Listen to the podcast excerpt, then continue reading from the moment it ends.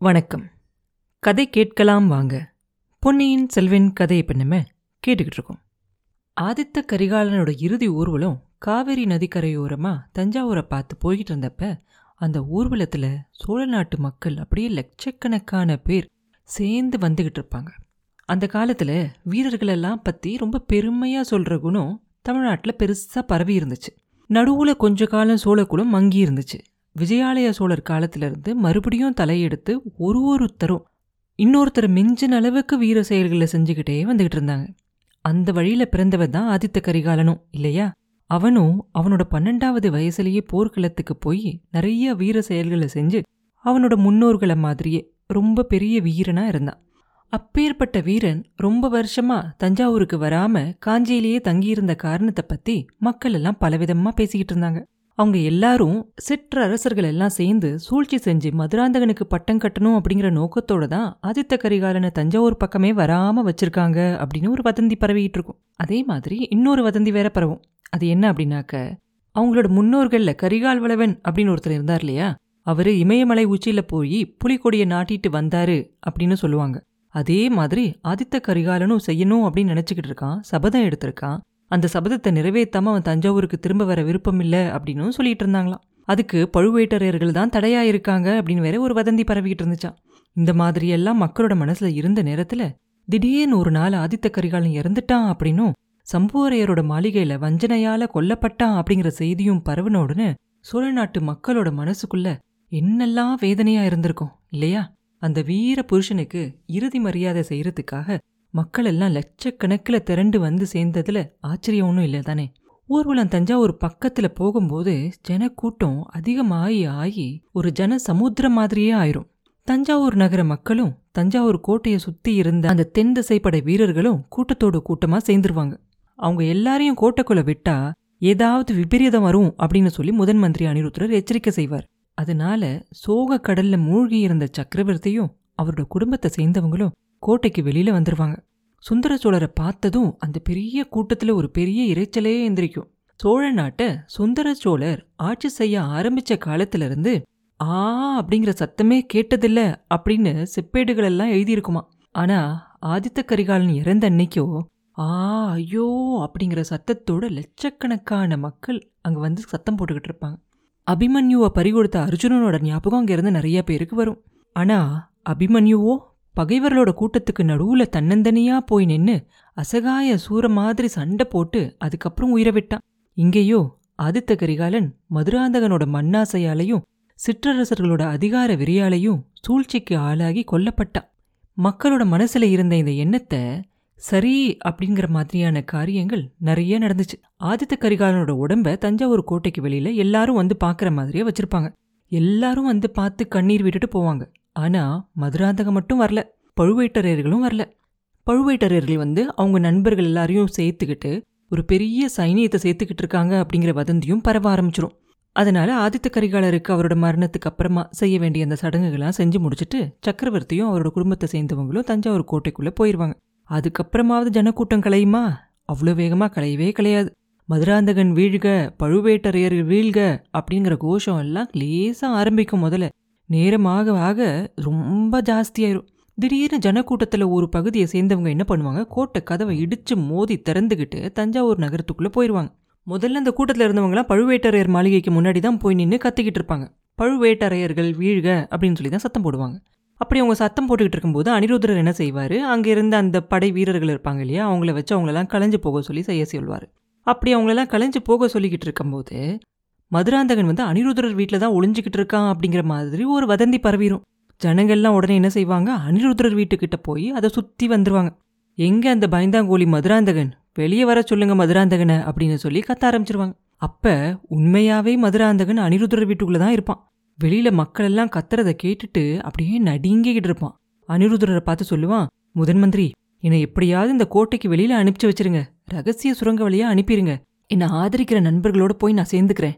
இந்த உதவியை மட்டும் நீங்க எனக்கு செஞ்சீங்கன்னா சோழ சிம்மாசனத்துல நான் ஏறுறப்ப உங்களையே முதன் மந்திரியா வச்சுக்கிறேன் அப்படின்பா அப்ப அனிருத்ரர் சொல்லுவாரு ஐயா சிங்காசனம் ஏறுறத பத்தி இப்ப ஏன் பேசணும்? இன்னும் சுந்தர சோழ சக்கரவர்த்தி உயிரோட தானே இருக்காரு அப்படிம்பாரு. அப்ப மதுராந்தகன் சொல்லுவான் சுந்தர சோழர் அவரோட பையனுக்கு கடைசி சடங்கெல்லாம் செஞ்சுட்டு திரும்பி வந்ததை நீங்க பார்க்கலையா? அவர் முகம் எப்படி பேயடிச்ச மாதிரி இருந்துச்சு அப்படிங்கறத நீங்க கவனிக்கல? நான் இந்த மாடி மேல இருந்து பார்த்துக்கிட்டு தான் இருந்தேன். ரொம்ப நாள் இனி அவர் உயிரோட இருக்க மாட்டார். அருள்மொழிவர்மனாவது நானாவது சிங்காசனம் ஏறி இந்த ராஜ்யத்தை ஆளணும். சுந்தரச்சோழர் எனக்கு பட்டம் கட்டுறதுக்கு தான் பெரியப்படுறாரு. நீங்களும் அம்மாவும் எதுக்காக அதுக்கு தடையாக குறுக்க நிற்கணும் அப்படின்னு கேட்பான். அப்போ அனிருத்ரர் சொல்வார் இளவரசே உங்க அம்மா குறுக்க நிற்கிறதுக்கான காரணம் இல்லாம போகாது இல்லையா? அதோ கேளுங்க. இந்த வீட்டை சுற்றி இருக்கிற மக்கள் எல்லாம் சத்தம் போடுறத கேளுங்க. சுந்தரச்சோழர் மட்டும் இஷ்டப்பட்டா போதுமா? சோழ நாட்டு மக்கள் இஷ்டப்பட வேண்டாமா? அப்படின்னு சொல்லிட்டு ஆஹா இது என்ன? அப்படின்னு சொல்லி அனிருத்ரர் வீதியில போய் எட்டி பார்ப்பார். பழைய சத்தமெல்லாம் மாறி அதுக்கு பதிலாக இப்ப வேற சத்தம் போடுவாங்க மக்கள். அருள்மொழிவர்மர் வாழ்க பொன்னியின் செல்வர் வாழ்க ஈழங்கொண்ட வீராதி வீரர் வாழ்க அப்படின்னு கோஷம் போடுவாங்க. அது எதனால அப்படின்னாக்க கம்பீரமான ஒரு குதிரை மேலே ஏறி அருள்மொழிவர்மர் அந்த பக்கமா போய்கிட்டு இருப்பார். அவர் போறத பார்த்துட்டு அப்படி சத்தம் போட்டுட்டு அங்க இருந்த மக்கள் எல்லாம் அவர் பின்னாடியே போயிடுவாங்க கொஞ்ச நேரத்துல எல்லாம் அனிருத்தரர் வீட்டுக்கு வெளியில சத்தமே இருக்காது. ஒரு ஈ காக்கா இருக்காது. அப்படியே ஒரே அமைதியாயிரும். அவரோட சேர்ந்து இந்த மதுராந்தகனும் அங்கே நின்று அந்த காட்சியை பார்த்துட்டு தான் இருப்பான். அப்படியே பொறாமையால் அவன் கண்ணே கோவப்பழம் மாதிரி அப்படியே செவந்து போயிடும் ஆஹா இந்த பிள்ளைகிட்ட அப்படி என்னதான் இருக்கோ தெரியல அப்படின்னு அவனுக்கு அவனே சொல்லிக்கிட்டு பொறுமிக்குவான். அப்போ அனிருதர் மறுபடியும் மதுராந்தகனை பார்த்து சொல்லுவாரு இளவரசே ஈழத்து ராணிய கொன்னவனை துரத்துக்கிட்டு சின்ன பழுவேட்டரையர் ஓடுனப்ப நீங்க ஏன் அந்த சுரங்க வழியில இருந்தீங்க? அதுக்கு என்ன காரணம்? அப்படின்னு சொல்லி கேட்பார் அப்ப அவன் சொல்லுவான் பொன்னியின் செல்வன் யானைபாகன் வேஷத்துல அரண்மனைக்கு வந்தது எனக்கு பிடிக்கவே இல்லை. என் மனசுக்கு ரொம்ப சோர்வா தெரிஞ்சிச்சு. அவனும் நானும் ஒரே சமயத்துல இந்த கோட்டைக்குள்ள இருக்க எனக்கு இஷ்டமே இல்லை. பழுவேட்டரையர் சுரங்க வழியை எனக்கு ஏற்கனவே காட்டி கொடுத்துருந்தாரு. அந்த வழியா போயிடலாம் அப்படின்னு யோசிச்சு அரண்மனை தோட்டத்தை சுத்திக்கிட்டு இருந்தேன். அப்போ ஒருத்தன் சுரங்கப்பாதை வழியாக வெளியே வரதை பார்த்தேன். அவன் என்கிட்ட வந்து இளவரசே உங்களை பார்க்க தான் வந்தேன். பெரிய பழுவேட்டரையரும் கந்தன்மாரனும் உங்களை உடனே கூட்டிட்டு வர சொல்லி என்ன அனுப்புனாங்க. உங்க சிம்மாசன உரிமையை ஆதரிச்சு நிற்கிறதுக்காக பெரிய சைனியங்கள் எல்லாம் தயாராகிக்கிட்டு இருக்கு அப்படின்னு சொன்னான் அவனோட தோற்றம் எனக்கு கொஞ்சம் சந்தேகமா இருந்துச்சு. பெரிய சைனியம் தயாரா இருந்தா நான் ஏன் வெளியே வரணும்? அவங்களே இங்க வந்து கொடும்பாளூர் படையை தோக்கடிச்சிட்டு என்ன சிம்மாசனத்துல ஏத்தி வைக்கட்டுமே அப்படின்னு சொன்னேன். அதுக்கு அந்த மனுஷன் இளவரசே அது மட்டும் இல்ல உங்களோட பிறப்பை பத்தி ஒரு பயங்கரமான மர்மம் இருக்கு. அதை வேற யாரும் உங்களுக்கு சொல்ல துணிய மாட்டாங்க. நான் சொல்லுவேன் அப்படின்னா அப்படின்னா வா உடனே போகலாம் அப்படின்னு சொல்லி நான் அவனை கூப்பிட்டேன். அதுக்கு அவன் முதன் மந்திரி அனிருத்தரருக்கு ஒரு செய்தி சொல்ல வேண்டியிருக்கு. அதை சொல்லிட்டு வரேன் அப்படின்னு சொன்னான். நீங்க முதல்ல போய் சுரங்கப்பாதையில ஒளிஞ்சுக்கிட்டு இருங்க அப்படின்னு சொன்னான். அதனால நானும் போய் பொக்கிஷ நிலவரைக்குள்ள போய் காத்துக்கிட்டு இருந்தேன். முதல் மந்திரி உங்களை அவன் வந்து பார்த்தானா? என் பிறப்பை பத்தி பயங்கரமான மர்மம் என்னவா இருக்கும்? அப்படின்னு சொல்லி கேட்பான். அனிருத்ரர் சொல்லுவாரு இளவரசே உங்களுக்கு அதை சொல்லக்கூடிய உரிமை உங்க அம்மா ஒருத்தங்களுக்கு மட்டும்தான் இருக்கு. எனக்கு ஓரளவு தெரிஞ்சிருந்தாலும் கூட நான் அதை சொல்லக்கூடாது அப்படின்றவாரு. அப்ப அந்த மாளிகை வாசல்ல மறுபடியும் சத்தம் கேட்கும் முதன் மந்திரி எட்டி பார்ப்பார். ஆஹா இது உங்க அம்மாவே வந்துட்டாங்க அப்படிம்பார். கொஞ்ச நேரத்துல எல்லாம் செம்பியன் மாதேவியும் உள்ள வந்து அவங்க வீட்டில் இருக்க பெண்கள் எல்லாம் பேசிட்டு திரும்பியும் அவங்களும் மாடிக்கு வருவாங்க. மாடிக்கு வந்த உடனே முதன் மந்திரியும் அவங்களுக்கு நமஸ்காரம்லாம் சொல்லிட்டு என்னெல்லாம் பண்ணணுமோ அதெல்லாம் பண்ணிட்டு அவங்கள உட்கார சொல்லி சொல்லுவார். அவங்களும் அவங்க உட்காந்துட்டு கொஞ்ச நேரம் தரையே குனிஞ்ச பார்த்துக்கிட்டே இருப்பாங்க. அந்த மாடியில் அப்போ ரொம்ப அமைதியாக இருக்கும். கொஞ்ச நேரத்துக்கு அப்புறம் செம்பியன் மாதேவி மதுராந்தகனையும் அனிருத்துரரையும் ஒரு தடவை பார்த்துட்டு சொல்லுவாங்க ஐயா என் கணவர் என் தலைமையில இந்த பாரத்தை சுமத்திட்டு அவர் பாட்டுக்கு போயிட்டாரு. தப்பு செஞ்சது என்னமோ நான் தான் ஆனா அவர் இப்ப இருந்திருந்தா நான் இவ்வளோ துன்பப்பட மாட்டேன் இப்போ அப்படிம்பாங்க. அப்ப மதுராந்தகன் அப்படியே அவன் கண்ணில் கோவம் பறக்க நீ ஏன் இப்படி வேதனைப்படுற? ஏன் அடிக்கடி என் அப்பா பேரை எடுக்கிற? தஞ்சாவூர் சிம்மாசனத்துல நான் ஏற போகிறது என்னமோ நிச்சயம். அதுக்கு தடையா இருந்தவங்கள ஒருத்தன் செத்து போயிட்டான். அருள்மொழிவர்மனோ என்னை விட வயசுல சின்னவன். நான் உயிரோட இருக்கும்போது அவனுக்கு ஒரு நாளும் பட்டம் கட்ட மாட்டாங்க. நீ மட்டும் குறுக்க நிக்காம கருணை செய்யணும். அம்மா பெத்த பிள்ளைக்கு துரோகம் செய்யற அம்மாவை பத்தி யாராவது கேள்விப்பட்டதுண்டா? நீ மட்டும் எனக்கு எதுக்கு துரோகம் செய்ய பாக்குற? அப்படின்னு சொல்லி சொல்லுவான். அப்ப அவங்க ரொம்ப அமைதியா பதில் சொல்லுவாங்க. என் குழந்தை பெத்த பிள்ளைக்கு அம்மா விரோதமா இருக்கிறது பயங்கரமான துரோகம்தான். ஆனா என் கணவர் எனக்கு அந்த மாதிரி கட்டளை இட்டுட்டு போயிருக்கார். அவரோட கட்டளையை நிறைவேற்ற வேண்டியது என்னோட கடமை. சொல்றேன் கேட்டுக்கோ. மண்ணாசை ரொம்ப பொல்லாதது. ராஜ்யத்து மேல ஆசை அதை விட ரொம்ப பொல்லாதது. தலையில முடி சூட்டிக்கிட்டு இருக்கவன மாதிரி இந்த உலகத்துல கவலைக்கு உள்ளாகிறவன் வேற யாருமே இல்ல. சிங்காசனத்துல உட்கார்ந்துருக்கிறவன மாதிரி மனசுல அமைதி இல்லாம சங்கடப்படுறவனும் யாருமே இல்ல. தலையில கிரீடம் வச்சிருந்த காரணத்தால தான் வீரபாண்டியன் உயிரை விட்டான் இல்லையா? பூலோக ராஜ்யத்தை விட எவ்வளவோ மடங்கு மேலானது சிவலோக சாம்ராஜ்யம். நம்ம இந்த ஊரை விட்டே போயிடலாம் வா. கஷேத்திர தரிசனம் செஞ்சுக்கிட்டு கைலேங்கிரி வரைக்கும் போகலாம் வா அப்படிம்பாங்க. அப்போ மதுராந்தகன் சொல்லுவான் ஆஹா கைலாச யாத்திரை போகிறதுக்கு உங்களுக்கு வேணா வயசாயிருச்சு. எனக்கு இன்னும் வயசாகலை. இந்த உலகத்தில் சுக துக்கங்கள் எதையுமே நான் பார்க்கல. உடம்பெல்லாம் சாம்பலை பூசிக்கிட்டு சிவசிவா அப்படின்னு பைத்தியக்காரன மாதிரி அலையிற மாதிரி என்னை வளர்த்துட்ட. அந்த பரமசிவனோட பெரிய கருணையால தான் என்கிட்ட இப்போ ராஜ்யம் நெருங்கி வந்திருக்கு. அதை நான் ஏன் கைவிடணும்? அப்படின்னு கேட்பான். அப்போ அவங்க மறுபடியும் ரொம்ப பொறுமையாக பதில் சொல்லுவாங்க அப்பனே உன்னை நெருங்கி வந்திருக்க ராஜ்யத்தில் எவ்வளவோ ஆபத்துகள் சேர்ந்துருக்கு.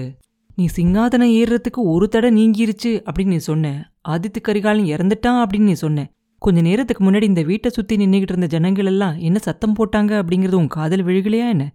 மதுராந்தகா ஆதித்த கரிகாலன் இறந்ததுக்கு நீயும் பழுவேட்டரையர்களும் தான் காரணம் அப்படின்னு மக்கள் நினைக்கிறாங்க. உன்னை எப்படி சக்கரவர்த்தி அவங்க ஒத்துக்குவாங்க அப்படின்னு கேட்பாங்க. அதுக்கு அவன் மறுபடியும் சொல்லுவான் அம்மா அதெல்லாம் ஜனங்கள் ரொம்ப சீக்கிரமா மறந்துடுவாங்க என்ன சிங்காசனத்துல ஏத்திட்டா என்னையே சக்கரவர்த்தியை ஒத்துக்குவாங்க. இன்னும் சொல்றேன் கேளு. கரிகாலனோட மரணத்துக்கு யார் காரணம் தெரியுமா? அருள்மொழிவர்மனோட அருமை சிநேகிதன் வந்தியத்தேவன் தான். சம்புவரையர் வீட்டில் கரிகாலன் செத்து கிடந்த இடத்துல வந்தியத்தேவன் தான் இருந்தானா? சம்புவரையரையும் வந்தியத்தேவனையும் பாதாள சிறையில் போட்டிருக்காங்க. அவனுக்கு சிம்மாசனம் கிடைக்கணும் அப்படிங்கிறதுக்காக அண்ணனை கொலை செய்ய ஏற்பாடு செஞ்சவன் அருள்மொழிவர்மன். இது மட்டும் ஜனங்களுக்கு தெரியட்டும். அப்புறம் பொன்னியின் செல்வரோட கதி என்ன ஆகுதுன்னு பார்க்கலாம் அப்படின்பா இவ்வளோ நேரம் பொறுமையாக இருந்த செம்பியன் மாதேவிக்கு பயங்கரமாக கோவம் வந்துடும் அப்படியே அவங்க கண்ணுல கனல் வீச அட பாவி கருணையே உருவமான அருள்மொழியை பத்தி என்ன வார்த்தை சொல்ற? உன்ன மாதிரி துராசை பிடிச்சவன அவன் கோயில்ல வச்சு கும்பிட கூட தயாரா இருக்கான். அவனை பத்தி நீ மறுபடியும் இப்படி சொன்ன நீ எரிவாய் நரகத்துக்கு தான் போய் சேருவ. உனக்கு எந்த ஜென்மத்திலையும் மோட்சமே கிடையாது அப்படின்னு சொல்லுவாங்க. இதை கேட்டதும் மதுராந்தகனுக்கு இன்னும் கோவம் வந்துடும் அப்படியே குதிச்செந்திரிச்சு சொல்லுவான். அடி பேயே உன் சொந்த மகனுக்கு சாபம் கொடுக்கற? என்னோட விரோதிக்கு ஆசீர்வாதம் செய்யற நீ என்னோட அம்மாவா இருக்கவே முடியாது. இல்லவே இல்லை அப்படின்னு சொல்லி கத்துவான். அப்ப செம்பியன் மாதேவி அப்பா உனக்கு இதை நான் என்னைக்குமே சொல்ல வேண்டாம் அப்படின்னு இருந்தேன். உன்னோட பிடிவாதத்தால சொல்ற மாதிரி செஞ்சுட்டேன். உண்மையிலேயே நான் உன்னை பெத்த அம்மா இல்லை நீ என் மகனும் இல்லை அப்படிம்பாங்க. அப்ப மதுராந்தகன் ரொம்ப மெதுவா அப்படியே கம்மலான குரல்ல சொல்லுவான். ஆஹா நான் சந்தேகப்பட்டது உண்மையா போயிருச்சு. நீ என் அம்மா இல்லாட்டி என் அம்மா யாரு? நான் உன் மகன் இல்லைன்னா பின்ன யாரோட மகன்? அப்படின்னு கேட்பான். அப்ப அவங்க முதன் மந்திரி அனிருத்ரரை பார்த்து சொல்லுவாங்க ஐயா நீங்களே சொல்லுங்க. என்னோட அவமானத்தை நானே சொல்ற மாதிரி தயவு செஞ்சு வைக்க வேண்டாம் அப்படிம்பாங்க. சரின்னு சொல்லி முதன் மந்திரி அனிருத்தரும் மதுராந்தகனை பார்த்து சொல்லுவாரு இளவரசே உங்களை சின்ன வயசுலேருந்து எடுத்து வளர்த்த அம்மாவோட மனசை நூகுற மாதிரி செஞ்சிட்டீங்க. எப்படியும் ஒரு நாள் உங்களுக்கு உண்மை தெரியதான் வேணும். இப்பயே அதை தெரிஞ்சுக்கோங்க அப்படின்னு சொல்லிட்டு சொல்லுவாரு. செம்பியன் மாதேவிக்கு கல்யாணமான புதுசுல அவங்க வயித்துல ஒரு குழந்தை பிறக்கணும் அப்படின்னும் அந்த குழந்தை சோழ சாம்ராஜ்யத்தோட சக்கரவர்த்தி ஆகணும் அப்படின்னும் ஆசை இருந்துச்சு அவங்களுக்கு. அவங்களும் கர்ப்பமானாங்க. குழந்தைய எதிர்பார்த்துக்கிட்டு இருந்த சமயத்துல அவங்களோட கணவர் வெளியூருக்கு போயிருந்தாரு. அதே சமயத்துல அக்காவும் தங்கச்சியுமா ரெண்டு ஊமை பெண்கள் அரண்மனை தோட்டத்துல குடியிருந்தாங்க. அவங்கள ஒருத்தியும் கர்ப்பமா இருந்தா அவளும் குழந்தைய எதிர்பார்த்துக்கிட்டு இருந்தா. செம்பியன் மாதேவி கோயிலுக்கு போயிட்டு வந்துகிட்டு இருந்த ஒரு சமயத்துல அவளை பார்த்து அவளையும் அவங்க கூட கூட்டிகிட்டு வந்திருந்தாங்க. அவளுக்கு உதவியா இருக்கட்டும் அப்படின்னு சொல்லி தஞ்சாவூருக்கு பக்கத்துல இருந்த அவளோட தங்கச்சியும் வரவழைச்சு அவளையும் பத்திரமா பார்த்துக்கிட்டு இருந்தாங்க. செம்பியன் மாதேவிக்கு குழந்தை பிறந்துச்சு. முதன் மந்திரி அனிருத்ர ராஜ்யத்துக்கு குழந்தை பிறந்திருக்கு அப்படிங்கிற சந்தோஷத்துல அவங்களுக்கு போய் வாழ்த்து சொல்றதுக்காக போனாரு. அப்ப செம்பியன் மாதேவி கண்ணீர் விட்டு கோன்னு அழுதுகிட்டு இருந்தாங்களாம். பிறந்த குழந்தை உயிரில்லாம அசையாம கட்டைய மாதிரி கிடக்கிறதால அவங்க அந்த மாதிரி அழுதுகிட்டு இருந்தாங்க. ஐயா என் கணவர் வந்து கேட்கும்போது நான் என்ன பதில் சொல்லுவேன்? அப்படின்னு சொல்லி விம்மி அழுதாங்களா. அவங்களோட சோகத்தை பார்த்து பொறுக்க முடியாம அனிருத்ரர் ஒரு யோசனை சொன்னாரா தோட்டத்தில் குடியிருந்த அந்த ஊமை பெண்ணுக்கு ஒரு ஆண் குழந்தையும் ஒரு பெண் குழந்தையும் ரெட்டை குழந்தைங்க பிறந்திருக்கிறது அவருக்கு தெரியும். அந்த ஊமை பெண்கிட்ட போய் குழந்தைங்கள அங்கேயே விட்டுட்டு போயிட்டா அவங்க அரண்மனையில் வளருவாங்க அப்படின்னு சொல்லி ஜாடையால் சொன்னாராம். அந்த ஊமை பெண் வெறி பிடிச்ச பைத்தியக்காரி மாதிரி இருந்தாலாம் முதல்ல அவள் குழந்தைங்கள எல்லாம் கொடுக்க மாட்டேன் அப்படின்னு சொன்னாலாம் ஆனா கொஞ்ச நேரம் கழிச்சு போய் பார்த்தா குழந்தைங்கள விட்டுட்டு ஓடியே போயிட்டாலாம் உடனே அனிருத்ரர் அவரோட தங்கச்சியை கூப்பிட்டு ஆண் குழந்தைய செம்பியன் மாதவி கிட்ட கொண்டுகிட்டு போய் விட சொன்னாங்களாம். உயிரில்லாம கட்டைய மாதிரி இருந்த குழந்தைய ஒருத்தருக்கும் தெரியாம கொண்டு போய் புதைச்சிட சொல்லி அந்த ஊம தங்கச்சி கிட்ட கொடுத்தனுப்பிச்சிட்டாராம் இன்னொரு பெண் குழந்தைய அவரோட வீட்டுக்கு எடுத்துக்கிட்டு போய் அங்கிருந்து அவரோட சீடன் ஆழ்வார்க்கடியான் கிட்ட கொடுத்து பாண்டிய நாட்டுக்கு அனுப்பி வச்சிட்டாராம். இப்படி குழந்தைய மாத்துனது செம்பியன் மாதேவியோட மனசுல ஒரு உறுத்தலாவே இருந்துச்சான் ஒரு நாள் அவங்க கண்டராதித்த தேவர்கிட்ட உண்மையை சொல்லிட்டாங்களாம் அந்த மகானும் அதனால ஒன்றும் தப்பில்ல. யார் வயிற்றுல பிறந்த குழந்தையா இருந்தா என்ன? சிவபெருமான் கொடுத்த குழந்தை தான். உன் வயிற்றுல பிறந்த குழந்தை மாதிரியே இவனை வளர்த்துக்கிட்டு வா. ஆனா வேற குளத்துல பிறந்த பிள்ளை சோழ சிங்காசனத்துல ஏறக்கூடாது. அப்படி செய்யறது குல துரோகமாகும். அதனால சின்ன வயசுல இருந்தே இவனை சிவபக்தனா வளர்த்துருவோம். சோழ சாம்ராஜ்யம் எனக்கு வேண்டாம். சிவபக்தி சாம்ராஜ்யமே போதும் அப்படின்னு இவனையே சொல்ற மாதிரி வாழ்ப்போம். ஆனா எந்த காரணத்தை கொண்டும் இவனை தஞ்சாவூர் சிங்காசனத்துல ஏற்றி வைக்க மட்டும் நீ உடந்தையா இருக்கக்கூடாது அந்த சந்தர்ப்பம் வரும்போது நான் உயிரோட இல்லாட்டியும் நீ உறுதியோட சோழ குலத்தை காப்பாற்றணும் அப்படின்னு அவங்க கிட்ட சொல்லிட்டு இறந்து போயிட்டாராம். இதை சொல்லி முடிச்சிட்டு அனிருத்தர் மதுராந்தகரை பார்த்து சொல்லுவாரு மதுராந்தகா நீ கண்டராதித்த தேவரோட பையனும் இல்லை செம்பியன் மாதேவி வயித்துல பிறந்த பிள்ளையும் இல்லை. ஊர் சுத்தி தெரிஞ்ச அனாத ஊம பெண்ணோட மகன். உன்னை இந்த தேவி அவங்களோட சொந்த குழந்தைய விட நூறு மடங்கு அதிகமாக சீராட்டி பாராட்டி வளர்த்துருக்காங்க. இப்ப அவங்களோட கருத்துக்கு மாறா நடக்காது. தேவி சொல்றத கேள். அதனால உனக்கு நன்மை தான் வரும் அப்படின்னு சொல்லுவார். மதுராந்தகன் இதை கேட்டானா? கேட்கலையா அப்படிங்கிறத அடுத்த பதிவில் பார்ப்போம். மீண்டும் உங்களை அடுத்த பதிவில் சந்திக்கும் வரை உங்களிடமிருந்து விடைபெறுவது உண்ணாமலே பாபு. நன்றி.